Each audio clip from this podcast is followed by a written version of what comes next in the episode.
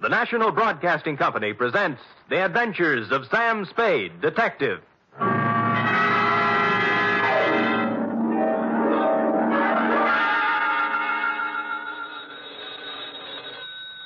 Sam Spade Detective Agency. Me, sweetheart. Sam, Oh. a man named Five Dollar Frankie called up and said he's putting two dollars in your name on a sure thing at some track or other. Well, that's nice to hear. I don't think it is at all. You know I don't approve of your gambling, Sam. Effie, you do some things I disapprove of, but do I snipe at you? well, no, but No buts about it. And besides, I didn't place the bet. It was placed for me. I don't care. It's the principle of the thing I don't like. Well, suppose I put it this way, Effie. That $2 bet on a sure thing was more than just a money bet. It was a gamble on the inherent goodness of the human soul. Oh, Sam, you're just trying to confuse me. I am, but I'll straighten everything out to your satisfaction, I trust, when I appear at the office with a highly stylized and rather charming saga of horse players and the world they live in.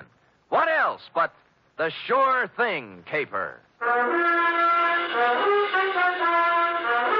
For NBC, William Spear, radio's outstanding producer, director of mystery and crime drama, brings you the greatest private detective of them all in The Adventures of Sam Spade.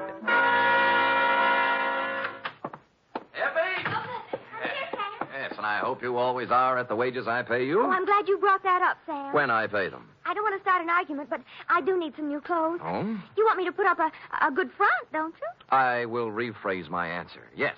Well, Effie, if you can hold Warp and Wolf together for a few weeks, I have a feeling we'll be rolling in dough, driving big cars and wearing mink. oh, you mean that best.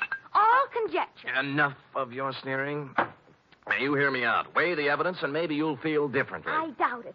No good comes of playing the horses. Date, fill it in. Two $5 Frankie, care of. Uh... Sam, wait a minute now. Five dollar Frankie what? What's his last name? I don't think he has one, F. As I get it, he was born just before a Gold Cup handicap at Pimlico, and they didn't have time to give him a last name and place a bet, too. So they chose the bet. Oh, Sam, that's awful. What do you mean, awful? That horse paid 18 to 1.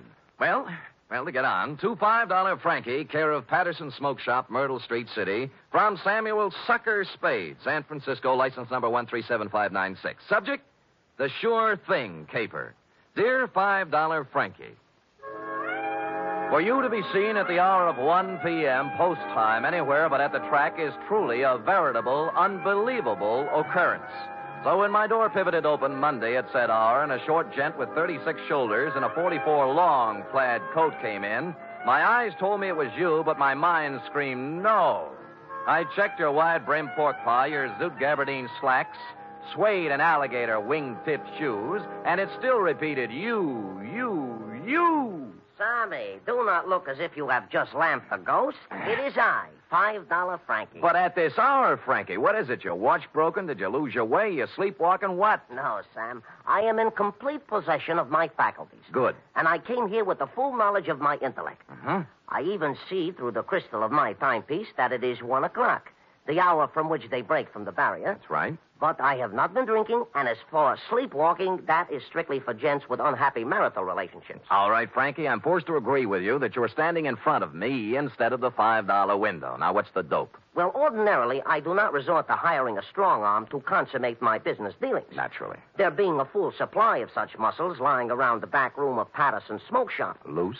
But when the job calls for both tact and muscle, I am forced to roam far abroad in search of the same. You mean you have a job for me? A real honest to Seabiscuit job that'll pay money? Uh, with the ordinary Seamus, I might try to offer a little paddock chatter, you know? Yes. But with you, Sammy, with you, I will tender coin of the realm. Good. I will pay you, of course, in $5 bills, as is my wont. In advance?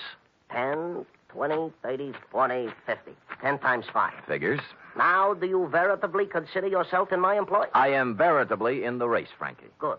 Now, Sammy, leave it to be understood by both parties that I am not touting you off on any sour deals. Uh-huh. A rather curious situation has arisen, and I will explain it to you candidly, as they say in certain novels which I have not read. Well, most novels lose so much in the translation. True, true. Yes. My narrative begins yesterday, to be exact. Yesterday, their heels and toes into the back room of Patterson's smoke shop, a gent whose face was once as familiar to me as my own. By name said gent? They call him Gentle Joe Higgins. Gentle Joe. Yeah, a horse trainer by profession, which in our civilized society stands second only to jockeys in importance. Granted, granted, no argument. Well, I say to Gentle Joe, It has been some time, Gentle Joe, since I see you around and about. Mm-hmm. And he says, I have gave up the old life for the new, as I no longer am welcome at the track since a certain embarrassing incident five years ago. What incident was that, Frankie? A horse doping job, the illegal type, which uh, depresses me to relate. you know? So I will not. Ethics. Yeah. Yeah. Well, Gentle Joe looks a little worse for the wear, his clothing being literally shabby. Mm-hmm. Oh, I figure a touch. And I am preparing a story that will wring tears from a tax collector, even. But. But Gentle Joe does not mention the word touch. Aha. Oh. Instead, he announces he has a sure thing. Sammy, you know how those words do to a horseplay. It's like throwing a bale of catnip to a lion. Oh, my arteries open to let the blood through faster. My, my, my, my nerves give off loud ringing noises, and my mind is already computing. Of course. Well, before I can stop myself, I have pressed 500 rocks in Gentle Joe's hand, begging him to place them on the same sure thing. I'd have done the same thing under the circumstances. Of course. But Gentle Joe says it will take at least 1,500 rocks to pull off the deal. Oh. He further advises me that the horse in question is due to retain 20 rocks to one. So you gave him the other times? Well, not having it in my genes at the time, I cut two other business and professional friends in on the gravy Dinosaur Torelli and Bones Moulton, five bills apiece. And then? Gentle Joe rushes out of Patterson's and Has never been heard from again. a sad tale. You think he just stole the money? Sam, Gentle Joe Higgins is a horse player, not a common sneak thief. I'm sorry. Sorry. But uh, did he leave town? He did not.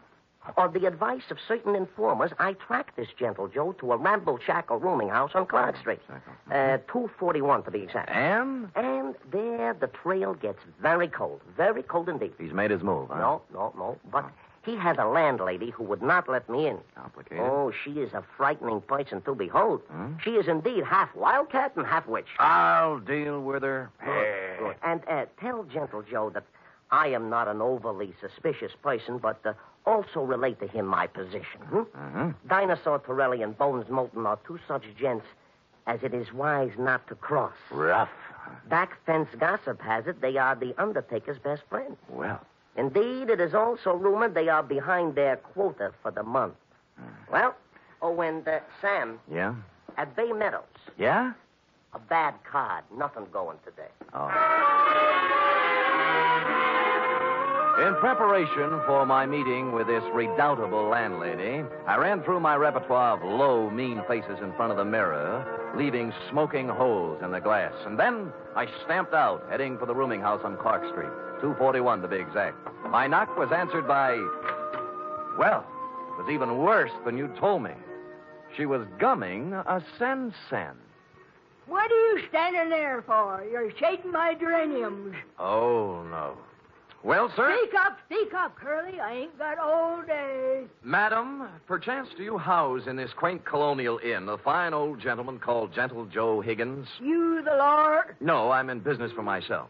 See this? Oh, one thing I hate worse than the law is private detectives. Hmm. Can't trust them. No, cheap. Never have any money. Uh, look, Never want to pay anything. Yes, look. Always want something for nothing. You- A surly, no good lot of pocket pickers who should all be boiled in oil Right, and sir. thrown in a pit full of snarling. one beasts moment, of prey. madam. Madam, look at this. Ooh, Yeah. well. That's the kind of crinkling I'd like to hear. I thought you would. Wouldn't mind having a mattress stuffed full of that green paper. It is a pleasure, distinctly, to be able to present it to such a charming, witty, and gay woman, I guess, as yourself. Now, uh. Come in, come in, Bright Eyes.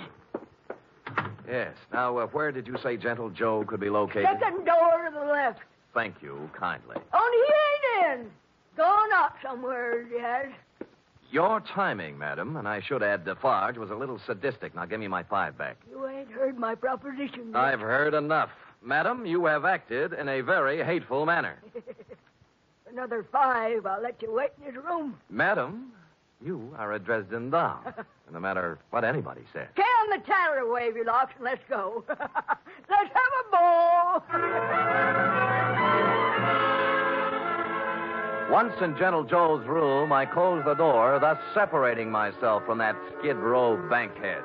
While I was waiting, I cased the room. Spartan. A bed, a chair, a dresser, a racing form, some worn clothes, various mementos, and pictures of his better days at the track. I was studying an old print of Equipoise when Gentle Joe turned up. Yeah, yes, she was a great stretch runner, wasn't she? Yeah. yes, indeed. A mile and 141 and fifth, and hardly damp at the end. Well, I, uh, yes. yes now, Ah, don't, yes. Hmm? don't look upset, Mr. Spade. Fanny, Fanny told me that you were a detective waiting for her. Oh, she's a swell kid. Yeah, yeah, Fanny's impetuous, but a good sort, yeah. Keeps the right people out and lets the wrong ones in. A Fine judge of character. Hmm. No, you're generous, sir. I'm uh, about to have a cup of tea. Will you join me? Be delighted. I'll uh, just take the water out of the tap. It's hot enough. Well, well, Gentle Joe, I'm, uh, I'm here on a rather painful mission. now, in goes the tea. Uh, five dollar Frankie thinks you caged him out of fifteen hundred dollars, And now for the water. and uh, two tough friends of his are looking for your scalp. Yeah, there we are. Now we'll just let that steep a while, and we'll have us a pickup. Did you hear anything I said? Well, of course, Mr. Spade, of course. Every word. I know why you're here. Those men are worried about their money. But uh, next time you see them, you tell them not to worry. Well, they said uh, this sure thing of yours was going to return twenty to one odds. That's a lot of money. Oh, it will, it will, all of that. Maybe even many times more. Yeah, yes, it's a sure thing. You mean the race hasn't been run off yet? Yeah, there we are now. I think the tea should be ready. Well, Mm-hmm. all right. Now, this is yours, thank you. and this is mine. Mhm. ah, a Darjeeling flowering pico. There's no finer tea. Has an almond flavor. Yes, it's peculiar to the region, Mm-hmm. uh, especially pronounced in last year's crop. Yes. Well, um, shall we get back to business? Yes, now you tell those gentlemen that they have no need to fret about their money. It'll be returned to them many times over, many, many times over. Well, are you feeling all right, Mr. Spade?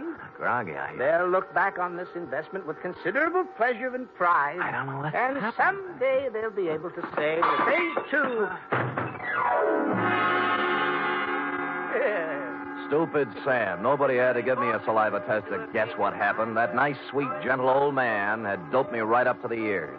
I tried to stand up, but my legs were like two wet pieces of spaghetti, and I went down. Gentle Joe went right on talking and smiling until everything was nothing. When I came to, Joe was gone, and so was my faith in horse people. Fanny had made herself scarce, too, and I stumbled alone out into the daylight for resuscitation. It took walking, coffee, whiskey, and a bowl of raspberries to bring me around. I eventually found a safe haven in my own office. Sam Spade Detective Agency, Mr.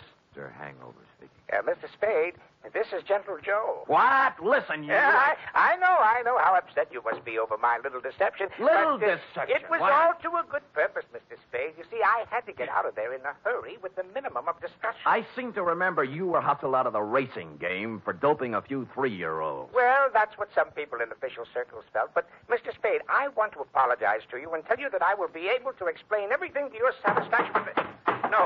No. the matter? Help! Get away! Ah! Hello! Hello! Hello! Hello! Somebody put the phone back on the hook, so I hung up and dialed a friend at the telephone exchange. She quickly traced the number. The call came from the Sunset Stables out near Bay Meadows. I dialed back, but nobody answered, so I beat it out there. It was dark, and the only person I could rouse was a young stable boy. Yeah, what do you want? My name's Spade. A guy named Gentle Joe was calling me from here, and something happened to him. General Joe Higgins? That's what I said. Oh, I haven't seen him in two or three years. Now, look, don't give me that. He called from here. Now, where is he? Oh, look, beat it, will you, before I scream for the cops? All right, I'll look myself. Oh, I say you can't. Now, no.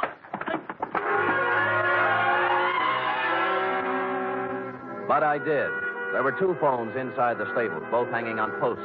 The second one had the number the phone company had given me, and although someone had tried to cover it up with sawdust, on the floor, under the phone, were three tea bags, and somebody had done a lot of bleeding.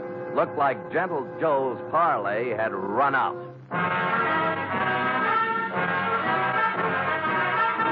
You are listening to the weekly adventure of radio's most famous detective, Sam Spade.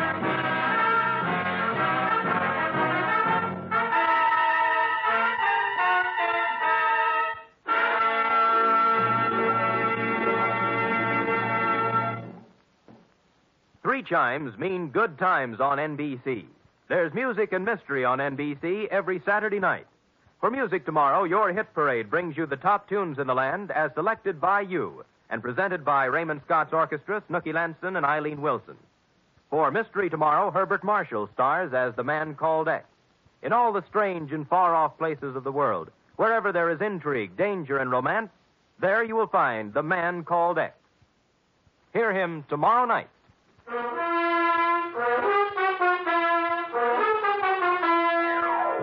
And now back to the Sure Thing Caper, tonight's adventure with Sam Spade. I collared the stable boy and questioned him about the blood under the phone and about what could have happened to Gentle Joe Higgins. Nothing. Just wouldn't talk, and he was too small to beat up. So I went looking for the stable manager. He lived in a small white house behind the exercise ring. He wasn't too happy at being awakened, but when I explained things, he came down to the stable with me. I can't understand it, Mr. Spade. General Joe Higgins hasn't been around here for at least two years. That's what the boy told me. You see, for doping a horse once, he can't come near a track or a stable. We let him hang around here, the racing commission would fine us. Well, he called from here and something happened to him. The number the phone company gave me matches up with one of your phones. And there was a lot of blood on the floor, too. Well, Oh, here we are. Now, which phone was it? That one. All right, let's look at it. This is the phone, and here's the. Wait a minute. Come in here, you. Yeah. Now, tell Mr. Kemp here what was on the floor when I came in. Nothing. Nothing but soda. I tell you, there was blood there. No, no, honest, nothing. Mr. Spade, this boy's been with me for five years. He's perfectly reliable. Well, so am I. Well, what do you think happened? I think somebody used this old man for a punching bag. Maybe you'd better go home and sleep on it, Mr. Spade. We'll talk about it tomorrow. But don't humor me. Make this kid talk. Mr. Kemp, this guy's tappy. Danny, are you certain there was no blood or no Gentle Joe? Mr. Kemp, I'd swear on my father's grave if necessary. You see, Mr. Spade? I calmed down in a little while and searched the place myself. I came up with exactly nothing but an attack of hay fever and a horsey smell. And I suddenly wondered why I cared about Gentle Joe at all after what he'd done to me. So I went home and called $5 Frankie. You say you have conversed with Gentle Joe? Twice, and both under rather trying circumstances, Frankie. Once I was doped, and once something happened to him. Uh huh. I take it he did not heed the message I employed you to convey. So far, he hasn't heeded anything. Uh, then he is without a doubt in considerable trouble. I would say so. It seems that my business associates, Dinosaur Torelli and Bones Moulton, have blown their tops and gone looking for Gentle Joe with something special in mind. Something like assassination. I was afraid of that. Mayhaps they have already contacted Gentle Joe for an accounting. Certainly, mayhaps. I think they've already mowed him down. And there is nothing further for us to converse about, Sam. It is history, and it will be recorded thusly. Well, if you say so. And if I might tender a bit of advice, I would say hop into the Simmons, Sammy, and knock yourself off a few hours of that ever loving forgetfulness. And when you arise, you will have erased from your mind the names of gentle Joe Higgins and yours truly, $5 Frankie, for some time to come. I was tired, and it seemed smart to take his advice. So I did. I went to bed. It must have been three in the morning when something woke me up. It was a ghost with a big white head tiptoeing into my room. The thought was so absurd that I turned over and started back to sleep. That's when the ghost touched me, and I grabbed for him. Wait, hey, let me go, Mr. Spade. Let me go. It's me, Gentle Joe. Will I turn on a light? of course, I look a little different. The bandages around my head look like a turban. What happened to you? I was in Mr. Kemp's house when you were searching the stable. Stupid me. I should have come out then, but I didn't. And then I got to thinking I certainly owed you some kind of an explanation. So I found your address and came here. All right, I'll collect the explanation. Now, first, what was the dope for? Well, I was afraid you might take me back to $5 Frankie and his friends before I did what I had to do. Would you care to tell me what that was? I wanted to buy a horse. With their money? Yes, with their money. They thought you were betting it on a horse, a sure thing. I know, I know, but let me explain. I was thrown off the tracks for doping a horse. I needed money, but that's that's another story. After five years, I could get my trainer's license back. Tell me more. Do you know what it is to love horse flesh and not be able to go near it for five years? No, the bangtail bug never got me. You can't con guys like Frankie and his thugs out of some money to buy a horse whenever you want one. There's more to the story.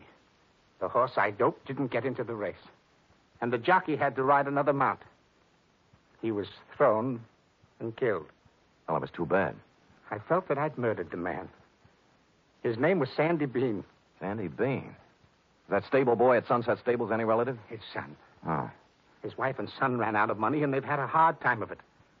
I've worked as a janitor for the past five years trying to raise enough money to buy them a horse to help make up for what I did. How much did you save? Only $1,500. The horse I wanted, a two year old named Sure Thing, cost 3000 Well, things are beginning to clear up now. How did you figure you could take money from Frankie to buy it? Well, Frankie and his friends made a lot of money off Sandy Bean when he rode. I figured it wouldn't hurt them to pay a little of it back. Well, I don't think they'd see it that way. I wasn't stealing the money. I was going to give each of them a 10% of the horse. I, I didn't dare tell it until after I bought it. Mm-hmm. Well, Gentle Joe, maybe they'll see the light, but I doubt it. I was going to take 10% for training her, give the other 60 to Mrs. Bean and her son Danny. He'll make a good jockey. And Sure Thing is a great horse. I know, I know. They'll make a lot of money off of it. It's a noble plan. Tomorrow, my five years is up, and I wanted to give them the horse then. I see. Who wrapped you up when I was talking to you on the phone? Danny was backing a horse into the stable, and it got excited. It started kicking, and I was in the way. I thought maybe you'd been done in. I know. That's why I came to see you and explain things. Can you do anything to help me? Well, I. All right, everybody, just stand where we are. There's no need to wave a gun around here. Get up, you. Gentle Joe, we've been looking for you around and about. Now, now, dinosaur, now look. I- hear all we wish to hear from you, Joe. Come along. Look, you're not going to take him out of here without a fight. Uh, We wouldn't mind this at all, and as much as we come equipped with a little artillery. Bones. Bones, I didn't steal that money. Shut up. All right, all right, knock it off. You want some of the sand? Yeah, if you think you can do it. And it turned out they could. I knocked Torelli's gun aside, hit him with a hard left, and he didn't go down. I tried a right, then a knee, then a couple of elbows. I was just getting ahead of the game when something hit me across the face and printed Colt 45 on my forehead. I know this sounds repetitious, but I went out again. Honest, I did. Really. I'm sorry. Appropriately, it was dawn when I woke up cold and headachy. Of course, I was alone. Gentle Joe Higgins was the victim of a successful snatch, and I had an idea what might have happened to him. I dressed and started looking all over town, but I didn't have any luck, any. It wasn't until I was eating breakfast and met a police sergeant I know that I got a tip. Morning, Sam. Hello, Sergeant. What happened to you? I tried to kiss her. Ah, I didn't know they made those kind of dames anymore. Mind if I sit down? Pleasure? Yeah, we got a homicide this morning. Yeah, who? Who knows? Just an old man. Found him in the park. Somebody really worked him over. What do you look like? Ooh, 5'10, white hair, old clothes. Probably a bum. Where is he, Morg? Yeah? Kelsey's putting a rundown on him now. Yeah, I'll see you later, Carter. Thanks. Hey, Sam, haven't finished your breakfast. They let me in the morgue, and I took a look at the corpse. And once I saw it, I knew just where I had to go. I caught a cab out to the Sunset Stables. The horses were just having their rolled oats when I pulled in, and Danny Bean, the stable boy, was there, dressed in his cleanest Levi's. What do you want? Where's the show going to be? Uh, what show? Well, Gentle Joe gives you the horse, isn't this the day? Mm-hmm. Okay, so you know. Gee, I'm sorry about last night, Mr. Spade. I had to keep it a secret. Forget it, forget it. You did the right thing. When's the ceremony? In about an hour, right here. You want to wait? Sure, sure. I wouldn't miss it for the world.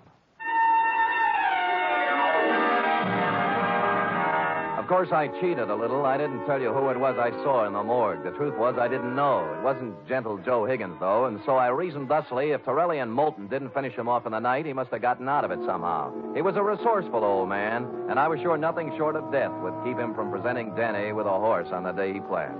And I was right. An hour later, he came walking in leading the prettiest chestnut mare I'd ever seen. There was a smile two feet wide on his face, and behind him, carrying blankets, a saddle, and riding colors, were who else?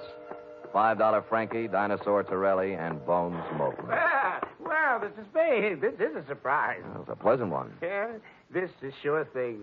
Oh, isn't she a beauty? She Huh? is indeed. How'd you do it, Gentle Joe? Well, Mr. Spade, I uh, just invited them over to my place to have a cup of tea. You get it? Yeah. While we was a half out, he explained the whole thing to us. Sound like a good deal to me. We can win both ways on the track and at the window. Oh, look at the life of that horse. Just waiting to cross the finish line. Sammy boy, this is indeed a signal occasion, huh? This is the first time I have ever been this close to a horse, and me being a horse player. Well, have you talked to her yet? Why, sure, I am already talking to Sure Thing and explain to her our financial position. Oh. She has assured me she will romp home first more times than not. Well, gentlemen, shall we do what we came here to do? Sure, leave us make the presentation. Come on, come on, let's get into business. Give the animal to the kid already, I agree. Danny? Yes, Mr. Higgins? Danny, the four of us are giving you this horse, sure thing, in memory of your father, The late, great Sandy Bean. Thank you. Thank you, sir. She's a beauty, isn't she? I feel like I was just born. Ride her well, son. Ride her well.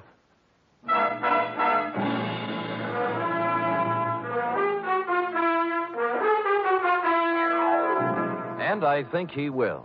Period. End of report. Oh, Sam, I... it was so beautiful. A simple, old fashioned type story, F. We feel we can use one now and then. And I'm glad nothing happened to anybody. Mm. Because I just love them all. Eh? Everything considered, F, they weren't half bad. Now, uh, how about typing it up? Oh, I'd love to.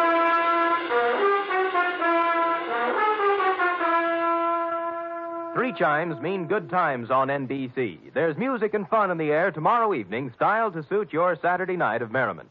Dennis Day brings you songs and comedy in his charming boyish manner, and then Judy Canova gets together with her frolicsome friends for Mountain Melody and Mayhem, followed by Grand Ole Opry with singing MC Red Foley and his gang. It's a Saturday night of fun designed for you.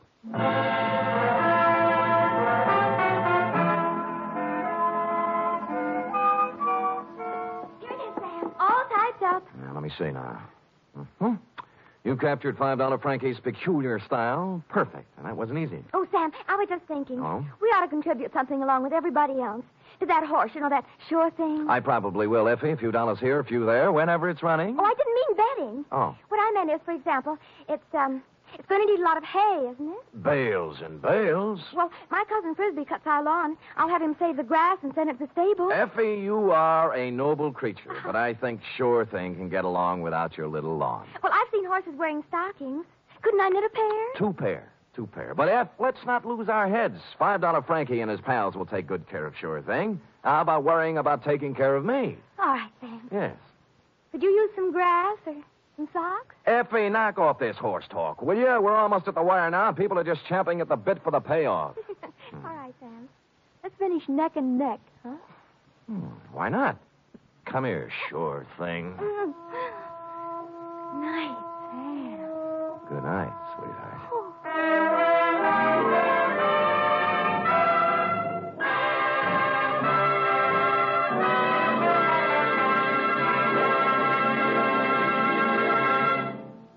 The Adventures of Sam Spade are produced, edited, and directed by William Spear. Sam Spade was played by Stephen Dunn. Lorene Tuttle is Effie. Wally Mayer was Gentle Joe. Script for tonight's adventure by John Michael Hayes. Musical scoring by Lud Gluskin, conducted by Robert Armbruster.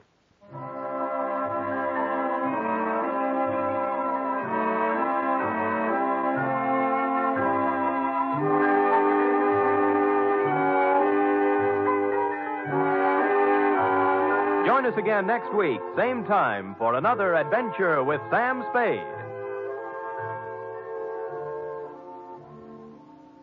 The fight against heart disease, the greatest killer in America, goes on with increased intensity.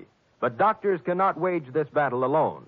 They need your help for the eventual control of heart disease through research, education, and community heart programs. Give now to fight heart disease. Send your contribution to HEART, H E A R T, in care of your nearest post office. Join the magnificent Montague, then it's Duffy's Tavern on NBC.